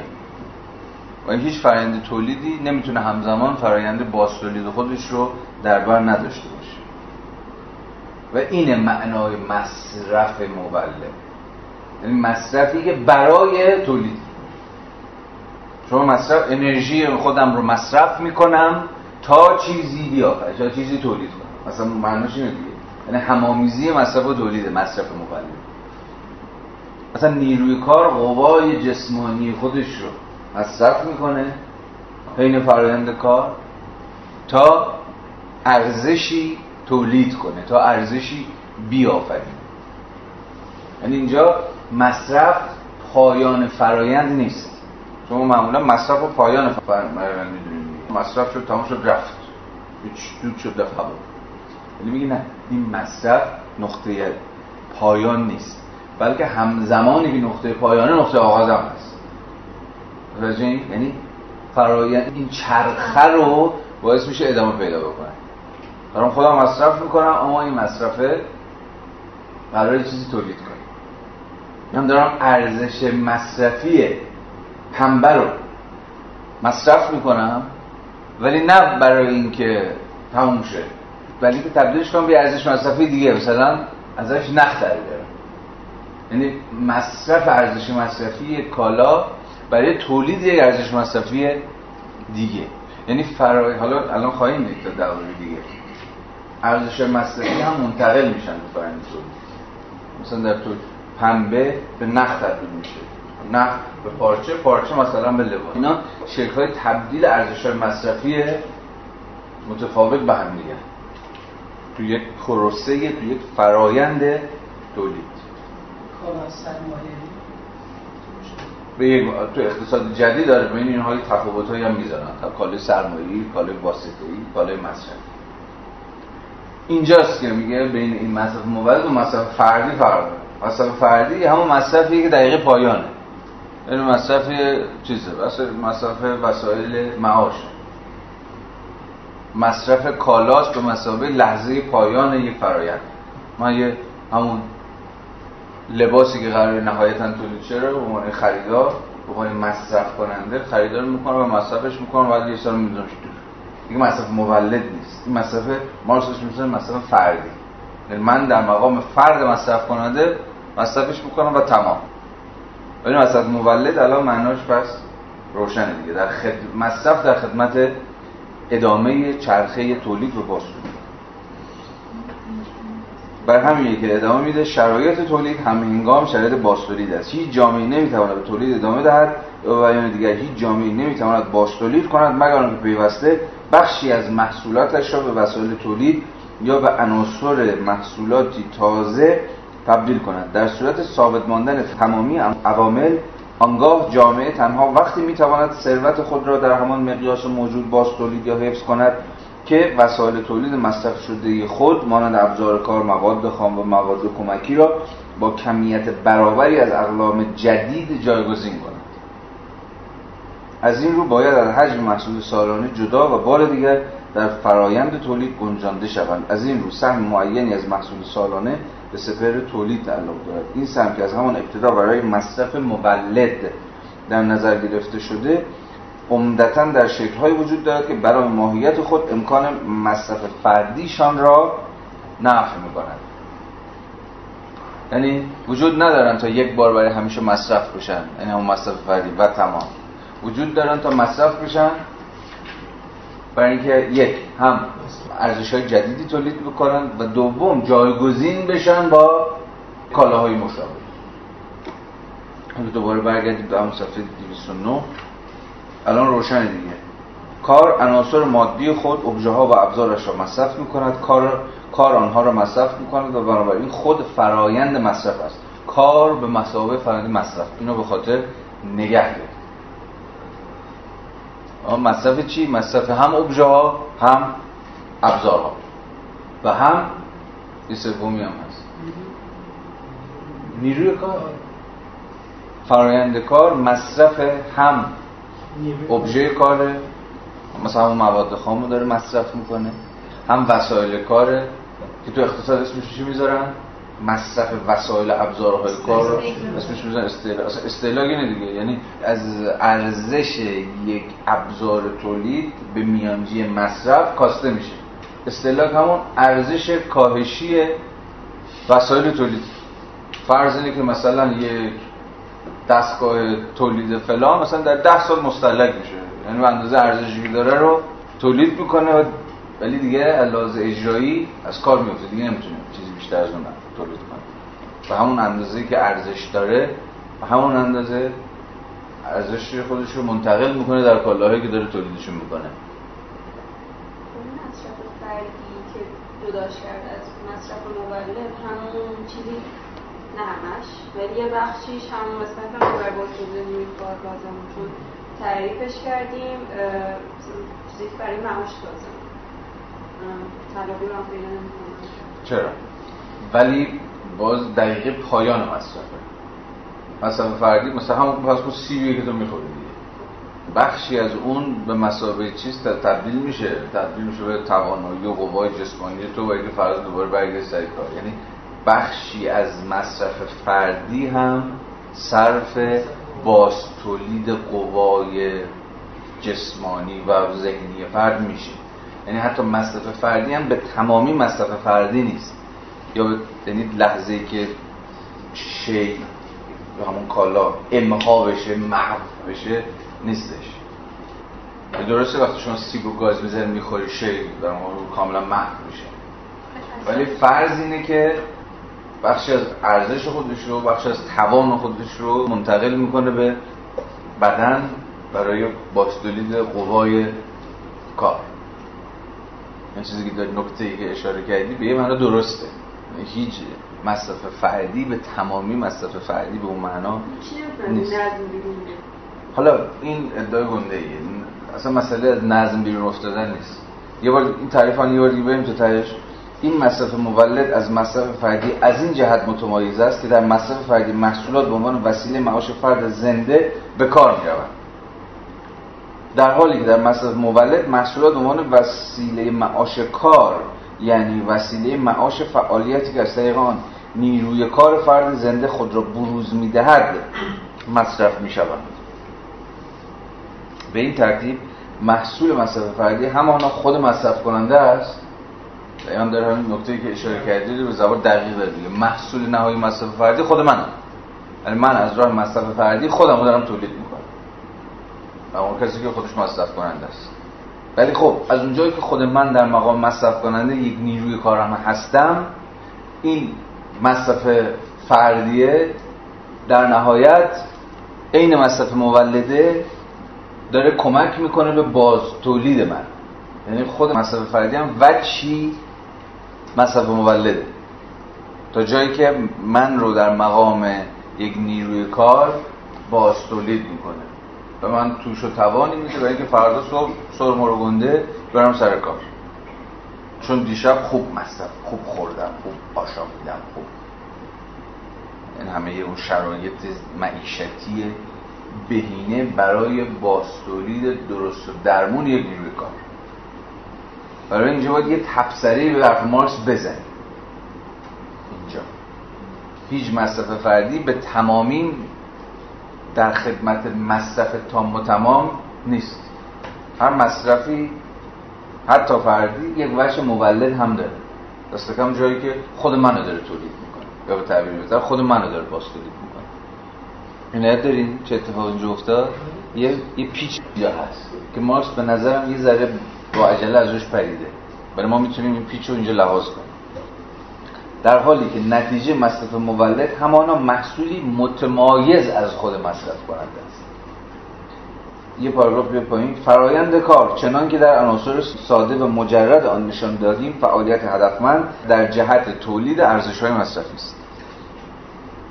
این فرایند همانا تصاحب اشیای موجود در طبیعت برای تأمین نیازهای انسان است. دوباره همین کلمه چیز دیگه و تنین تصاحب. تنین به ویژه تو سنت پسامار خیلی تنین بدی داره. تصاحب تملک تصرف. ادامه همون سنت بیکنیه که در نهایت حتی خود مارکسیستان اساس سرمایه داری رو رادیکالیزه شدن همین نگاه سوژه حاکم بر طبیعت می‌دونه. یعنی در واقع سرمایه داری بود که این نگاه انسان حاکم طبیعت و باید طبیعت رو به نفع خودش مصادره کنه به نفع خودش تصرف بکنه به چیزی چون مثلا فجایع زیست محیطی و اینجور چیزا منجر شد. یعنی یه جور سوژه بیگانه ای که با طبیعت فقط می‌تونه یه اوبژه مصرف طرف شه. طبیعت تا جایی که به من سواری بده. طبیعت تا جایی که بتونه در خدمت توسعه باشه. در خدمت عرضه ارزش های مصرفی بیشتر برای نیازهای انسانی. این نگاه حتی خود مارکسیستا هم امروز شاید مهمترین نماینده های نقد این سیاست خود مخرب طبیعتن که به خود سرمایه‌داری نسبت میدن. برای با حواستون باشه که رگه های از یه جور خوشبینی بیکنی در خود مارکس هم هست. انسان مالک طبیعت. مثلا با طبیعت به مسابقه ملک تلغش طرف میشه. تو خلوتش. منبع انرژی منبع من... منابع تو میشه باید تصرفش کرد و تصاحبش کرد. نسبت همون انسان با طبیعت در نهایت چیه؟ یک نسبت حاکمانه است. انسان همچون حاکم یه دار شیری طبیعت می‌کشه به خودش هم مصرفش می‌کنه دمش هم کرد بازم میگم روی کرده پسا مارکسیه که در واقع تلاششون که خود این سوژه حاکم رو نقد کنه خود این نگاه انسان مثلا سوژه حاکم بر طبیعت این باید شد برای این کار میشه از خود مارکس هم از جای دیگه از مارکس هم کمک گرفت. ولی من فکر می‌کنم گرایش قوی تو خود مارکس هست تو همین داستان مثلا این این جایی که داریم می‌خونیم یه ذره همون رگه هاست. خیلی آشتی انسان طبیعت شما چیز نیست. مواجهه انسان با طبیعت از چشم ارزش مصرفی. طبیعت چقدر بده خب حد یقف این نگاه کجاست؟ یعنی کجا به بعد دیگه ما نگاه به طبیعت رو از منظر یوتیلیتی دیگه نداریم؟ از منظر سودمندی و مطلوبیت.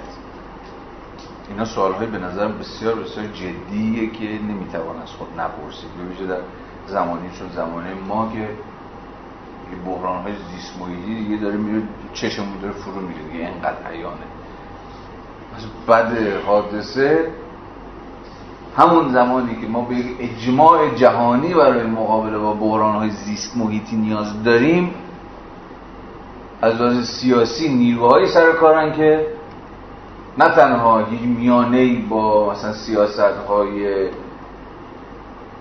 حفاظت از محیط زیست ندارم بلکه معتقدن که بذار باید گازشو بگیریم. ترامپ و آمریکایی یا رو ازگل دوزاری بولسنارو تو برزیل و فجایعی که اینا تو به آمازون ایجاد کردن. حالا می‌دونید ما یه چیز از اون بدترش هم بالا داریم. ما اسپاران خودمون اینجا. البته می‌دونید بالای 95 درصد آتش سوزی جنگل عامل انسانی دارن. حالا یا عمدی یا صحوی. ولی خب عامل انسانی به علاوه شرایط مثلا خیلی مهمه دیگه. خشکی درختان رطوبت خاک و غیره و غیره که در نتیجه تحول محیطی به شدت شرایطی رو فراهم کرده که آتش سوزی ها خیلی محتمل تر شده. خیلی بیشتر اتفاق میفته یعنی شما نمی‌تونید منهای تغییرات جوی دوزید حالا کشور مثل ما که فاقد کمینه ترین سیاست کمینه ترین یعنی شما یک سیاست ملی محیط ندارید. همه دستگاه و همه بالا پایین موظف باشن این سیاست رو دنبال بکنن. کمینه ترین سیاستی برای جایگزینی سوخت فسیلی ما نداریم. کمینه ترین حمایتی مثلا از چه می‌دونم صنایع که از انرژی جایگزین استفاده می‌کنن ما نداریم. اونم چی؟ کشوری بالاترین مثلا آمار فرسایش خاک داره بیابان زایی رو داره مصرف آبهای تجدید پذیر داره آبهای در تجدید پذیر بیشترین چیز رو ما مصرف کردیم در جهان. یعنی آبهای چیز رو آبهای تجدید پذیر ما بیشتر بالای 90 درصد آبها رو ما مصرف کردیم. من فکر می‌کنم که حالا اینو چیزاست هواشی بیشتر شبیه ایدئولوژیک اعتقاد به محیط زیست نیستش. یه بخشی از راست توی جهان یا اینا. حتی تفکر ایدئولوژیک هستش. غیر از اون منافع منافع مادی یه تفکر ایدئولوژیک پشتشه که نمی‌دونم. حالا ایدئولوژی من خیلی مطمئن نیستم این وسط کمکی بکنه به داستان. ولی خب به حال این اختزاعات چیز دیگه اختزاعات توسعه است. حتی جمهوری اسلامی و نماینده هاش و حتی این هم جریان راست و ارزشی ها و اینا که خیلی با معاهده پاریس مخالفت کردن ادعاشون این بود که این فشارهایی که داره میاد به کشورها که آقا مثلا مصرف سوخت های فسیلیتون رو بیاد پایین یعنی توطئه قدرت های جهانیه و اینکه چرخ توسعه این کشورها که عموما مبتنی بر همین سوخت های فسیلی و صنایع سنگین و اینجور چیزا هست اینو بیارم پایین. فتید یعنی این چرخ توسعه رو کن کنه بله حالا این دریوری ها بله اینا هست. ولی یه اتفاقی داره میفته به نظر بسیار اتفاق جدیدیه و اون که برای بار اول در تاریخ آخر و زمان به یک مفهوم عینی داره در میشه. یعنی الان مفهوم اپوکالیپس خیلی چیزی خیالی بود دیگه. یا ادبیات سینما فلان اینا خیلی تخیل می‌کرد آخر زمان. ولی امروز به نظرم آخر زمان خیلی مفهوم دم دستی. یعنی تصور این که ما با یک آینده آخر زمانی که هیچ امیدی دیگه درش ممکن نیست و تن تنها چیزی که توش اهمیت پیدا می‌کنه یه جور بقای صرفه مثل دقیقا همین فیلم های آخر زمانی. جهان به پایان رسیده واقعا یه دارن زور می‌زنن جوری جون بکنن زنده بمون. ما وارد این فضا داریم میشیم و فکر می‌کنم که یه چیزی که از کل فهم از سیاست هم داره باید دگرگون کنه هم مفهوم زمان یعنی زمانی که دیگه در اختیار نداریم. از مشروطه به بعد تصور خیلی از رفرمیستا اصلاحگرا و اصلاح طلبا این بود دیگه. زمان داریم دیگه. اروپا 300 400 سال رفت خب ما مثلا 300 400 سال زحمت می‌کشیم می‌رسیم بالاخره. حالا یه ذره کمتر. مثلا می‌کنیم 100 سال مثلا. همین الان استاد طلبا فهمشون چیه هست دراز آرام یواش یواش. اوکی. چه این وریا چه اون وری چه استاد طلبا چه مثلا راستا. با این یارو حسین کشویی مصاحبه کردن ازش پرسیده بودن که نمره‌ای که میدی به جمهوری اسلامی چیه؟ گفت 20 بعد یارو تو آقا مقام اعظم رهبری خودش مثلا 17 18 میده تو چرا 20 میدی؟ خب فرق می‌کنه. میگفتش که آقا ما تازه 40 ساله که گرفتیم دستمون. دقیقا به فهمش از زمان. ما 40 ساله که انقلاب فرانسه تازه 200 سال مثلا زور زد و بالا پایین تازه. یعنی تصورش این بود که این تازه 40 سال یه چهل سال دوم میگم توی 100 سال 200 سال یعنی آمارش چیز بود. و بیانیه خود چیز رهبری هم بود دیگه. 40 سال دوم ما بهتر عمل می‌کنیم. یعنی همه تصور یه زمان بلند مدتی که هست حالا حالا هستیم ولی من می‌خوام میگم که اصلا کلا این بازی به زودی ایران خواهد شد. از حیث اینکه ما زمان نداریم. و نجات این مملکت و نجات کل جهان 10 سال وقت و کل جهان 10 سال وقت داریم و نجات این سرزمین ما در مورد بدبخت که همه افتادن روش و هر کی داره یه جاش گاز می‌گیره خیلی زمان کمتری داریم می‌خوام بگم که دیگه اصلا طلبی با فهم یه جور زمان آخر زمانی غیر ممکن در دراز مدت و فلان. جدا از اون جمله کینزی که در دراز مدت همه ما مردیم اینه که تنها فقط چند تا شاید آپشن کوتاه مدت داریم و بهتر اینا رو اگر دست بدیم که با این فرمان که داریم میدیم از دست خواهیم داد مثلا آینده ای وجود نخواهد داشت. مثلا خود مفهوم آینده رو دست میدیم. این ترس که به نظر یه اتفاق جدیدیه در تاریخ. اینکه شما نگاه کنید آینده ای نداری. چون تمام دیگه. با این فرمون. خیلی با عدد رقم خیلی علمی هم میشه نشون داده نشون بدی که مثلا آره تا یا تا این ده سال شما دمای مثلا زمین رو کنترل بکنی یا نمی‌تونی. این نتونی با هزار یک فاجعه محیط زیستی مواجه خواهی شد که دیگه با هیچ نیروی چیزی هم نمی‌تونی کنترلش بکنی. به ویژه جمهوری اسلامی. یعنی حاکمیتی که فقط رو امنیت نظامی خودش سرمایه گذاری کرده و امنیت سیاسی میاسی خودش. سرمایه گذاری کرده و کوچکترین سرمایه گذاری برای بقول امروزی ها تاباوری سرزمینی نکرد.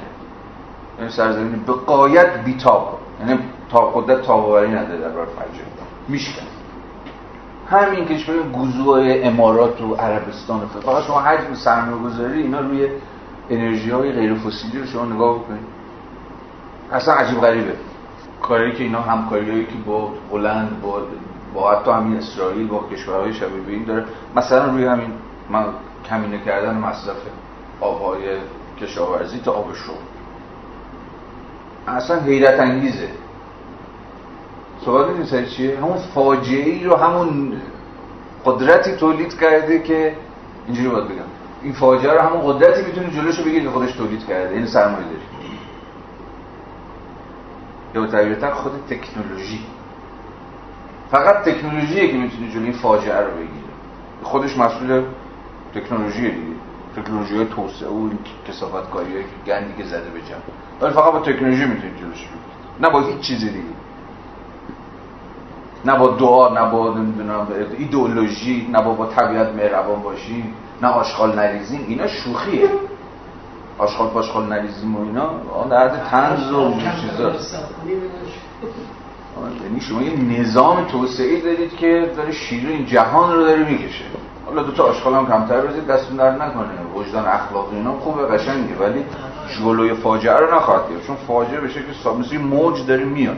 موجه. جلوش یه صد شکم می‌خواد. نه کسی که شن شنا بلد باشی نباشه غرق میشی.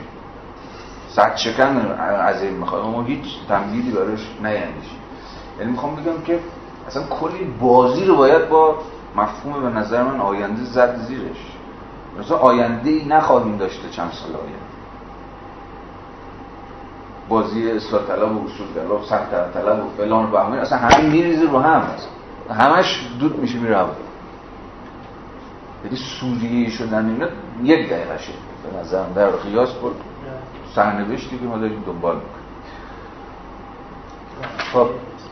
اینجا که مصرف مولد از مصرف فردی جدا کرده با توجه به اون صفحه 585 از یک به پیوستگی مصرف و تولید حرف می‌زنه که اسمش می‌ذاره مصرف مولد ما می‌تونیم اینو بگیم که اگر به هم پیوستگی نداشته باشیم این مصرفه و تولیدی پشت بند داشته باشه این دو تا بند نشسته باشن می‌تونیم این رو بذاریم اختلاط بین مصرف بله. فردی و مصرف حالا یه تذکر کوچولو دادم با اون که این مصرف فردی هم تا جایی که خود تولید خود مصرف کننده رو تولید می‌کنه یعنی خود منو خود تو رو که در این حال می‌دونیم که من فقط مصرف کننده نیستم دیگه. نیروی کارم هستم.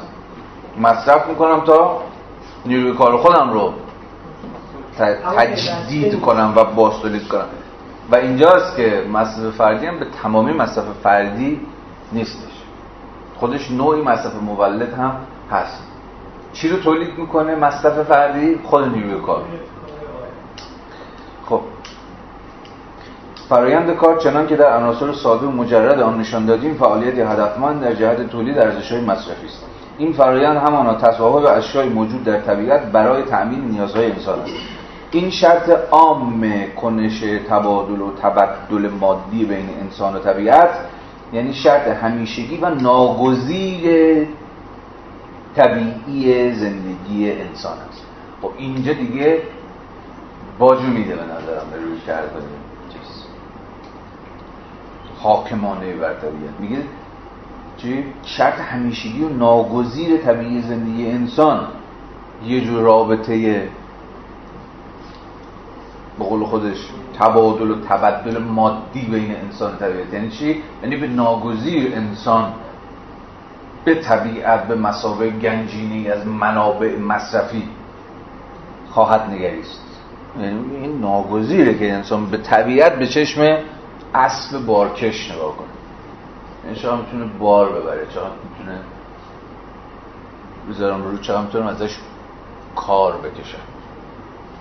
اینجا از اون جایی که نظر مارس باج سنگین میده متفکر بر توضیح یه چیزی می‌کنن آره دیگه.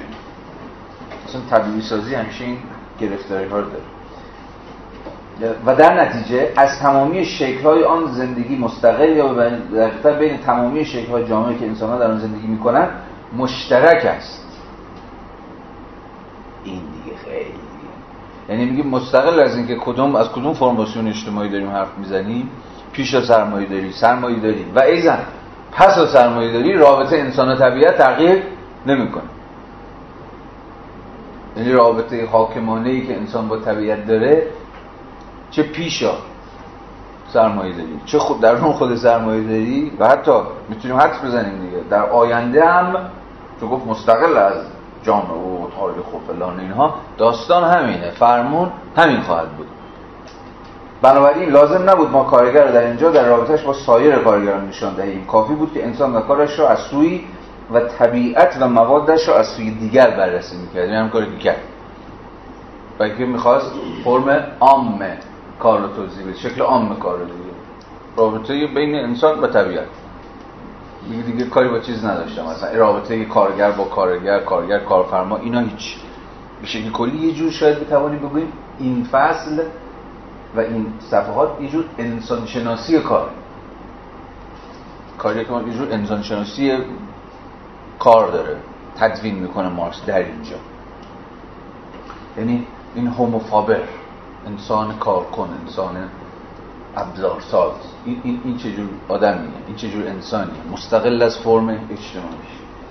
همانطور که از مزه گندم نمی‌توان فهمید چه کسی آن را کاشته است از فرایند دیگه بررسی کردیم نمی‌توان در این فرایند تحت چه شرایطی انجام شده است؟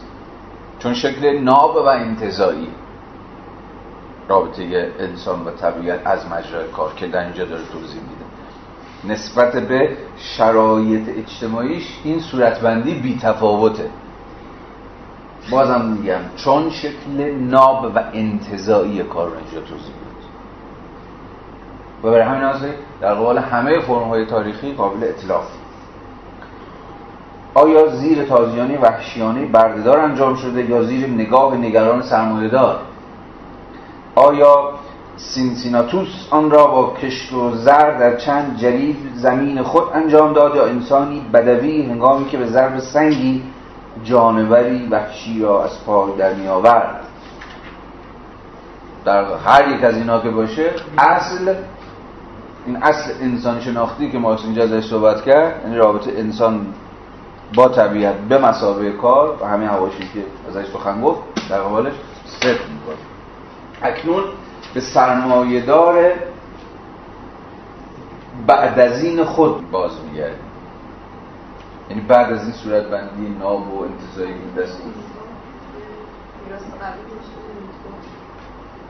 آمون میگه بخونم بخونم سر دیویسی سرمایه‌دار بعد از دین خود باز میگردیم ما او را درست پس از آنکه در بازاری آزاد تمام عوامل لازم برای فرایند کار عوامل عینی آن یعنی وسایل تولید و عامل انسانی یعنی نیروی کار را خریده بود ترک کرد وی با نگاه تیزی یک متخصص وسایل تولید و نوعی از نیروی کار را با حرفش چه لیسندگی چه کفاشی یا هر نوع دیگر به بهترین وجه ساز هر نوع دیگر به وجه سازگار است انتخاب کرده است. سپس سرمایه‌دار ما شروع به مصرف این کالا نیروی کار می که تازه خریده است یعنی کارگر. حامل آن یعنی کارگر حامل آن نیروی کار را وادار می‌کنند تا وسایل تولید را با کارش به مصرف برساند. بدیهی است این هم که کارگر برای سرمایه‌دار کار می‌کند نه برای خود خصوصیت عام فرایند کار را تغییر نمی‌دهند. علاوه بر این روش ها و عملیات ویژه‌ای که در کفاشی یا ریسندگی استفاده می شود بیدرنگ با دخالت سرمایه‌دار تغییر نمی کند وی باید نیروی کار را به همان صورت که در بازار مییابد بپذیرد و بنابراین ناگزیر است به آن نوع کاری قناعت کنند که در دورانی به وجود آمد که هنوز سرمایه‌داری وجود نداشت. دگرگونی عمیق عمیق عمیق خود شیوه تولید که دگرگونی عمیق خود شیوه دگرگونی عمیق خود شیوه تولید که از تبعیت کار از سرمایه نتیجه می شود بعدها اتفاق می و بنابراین ما در فصل بعدی با می‌پردازیم. یه لحظه بسا تبعیت رو ایتالیک کرده. نظام تاکید گذاریه دیگه تو فارسی شهید میشه. برای خیلی جدیدا مثلا بولد می‌کنن که. حالا کاری چرا ایتالیک کرده تبعیت رو؟ این خیلی مفهوم مهمیه. مفهوم تبعیت در اینجا بعدا توی سنت های پسامارکسی خیلی اهمیت پیدا می‌کنه. حالا چون همون کلمه subsumption subsumption یعنی همین تبعیت ادغام شدن حل شدن به انقیاد در آمدن وقتی یه چیز توی چیز subsume میشه یعنی حل میشه توش حذف میشه توش. به تصاحبش در میاد. مارکس اینجا داره میگه در فصل بعد می‌خوام بپردازم به این سابسیوم شدن کار در سرمایه. یعنی جایی که سرمایه به تمامی دیگه کار رو تو خودش میبله تو خودش ادغام می‌کنه. هنوز دارم فرم چیز رو دارم میگم همون فرم ساده ایه که فرایند ناب الان اینجا دیگه ناب نیست. چون از همون اول صفحه 210 گفت برگردیم حالا به سرمایه دار. برگردیم به سرمایه آها مشمول سازی جزء سازی تابع سازی چیزی رو در چیزی درج کردن چیزی رو در چیزی هضم کردن. به نظرم بهترین ترجمه برای subsumption اینجا تابع سازیه کار تابع همین البته تبعیت. نه کار تابع سازی میشه تو سرمایه. یعنی به تبعیت به فرمان برداری به انقیاد سرمایه در میاد. یعنی میره ذیل دیگه سرمایه. این خیلی مفهوم مهمیه. مارکس از یه جور میگه تو سرمایه داریم ما با یه جور real subsumption سر کار داریم. یعنی تابع سازی واقعی. در برابر یه جور تابع سازی صوری. دو تا subsumption مارکس داره. تابع سازی فرمال که تا الان داره توضیح میده. تابع سازی فرمال چیه؟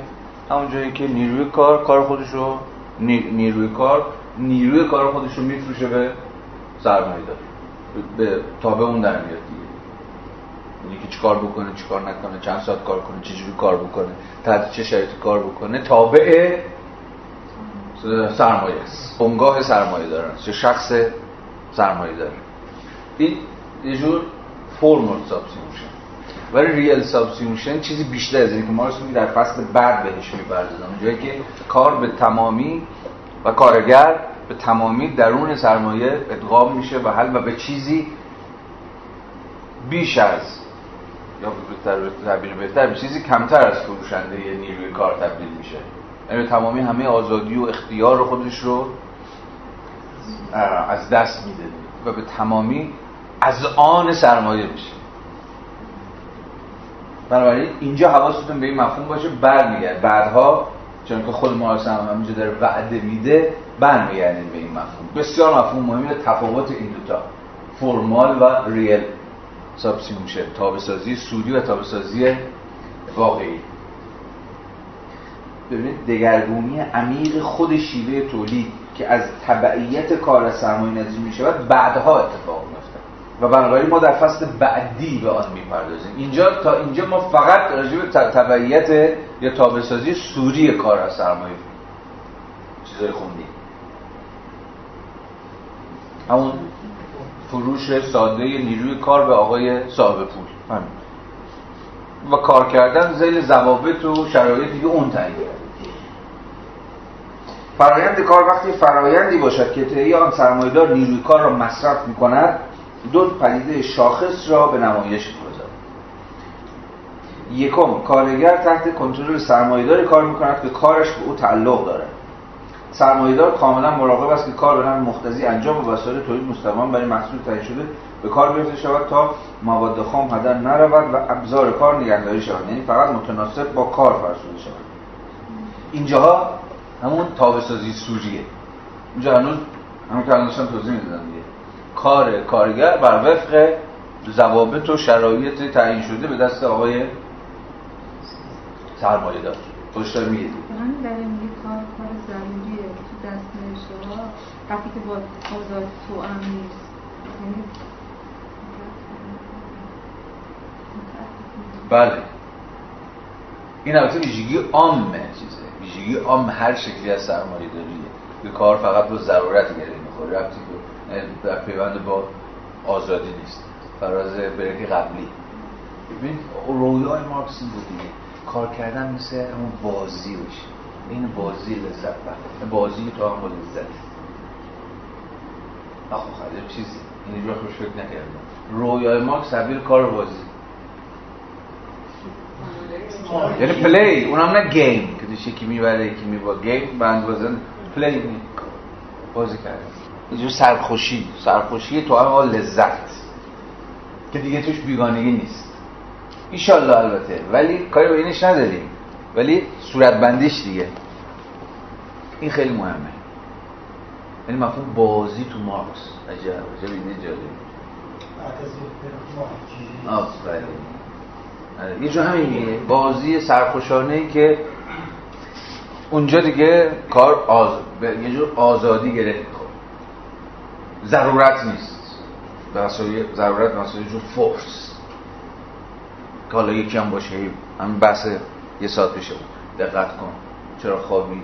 چرا حواست جمع نمی کنی و غیره و غیره. بازی چطور حال می‌کنی؟ حواست هم دقت هم پیشا پیش تو خود بازی هست. این اصلا لازم نیست دقت کنی.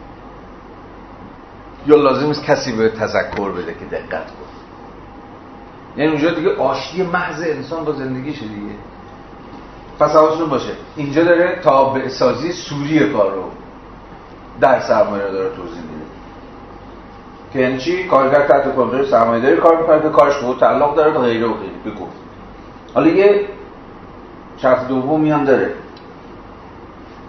محصول دارایی سرمایه دار است چیزی که تو تولید کردی مال خود نیست مال من. نه دارای کارگر که تولید کننده مستقیم آن به شما مثلا سرمایه‌داری که ارزش یک روز نیروی کار را می‌پردازد.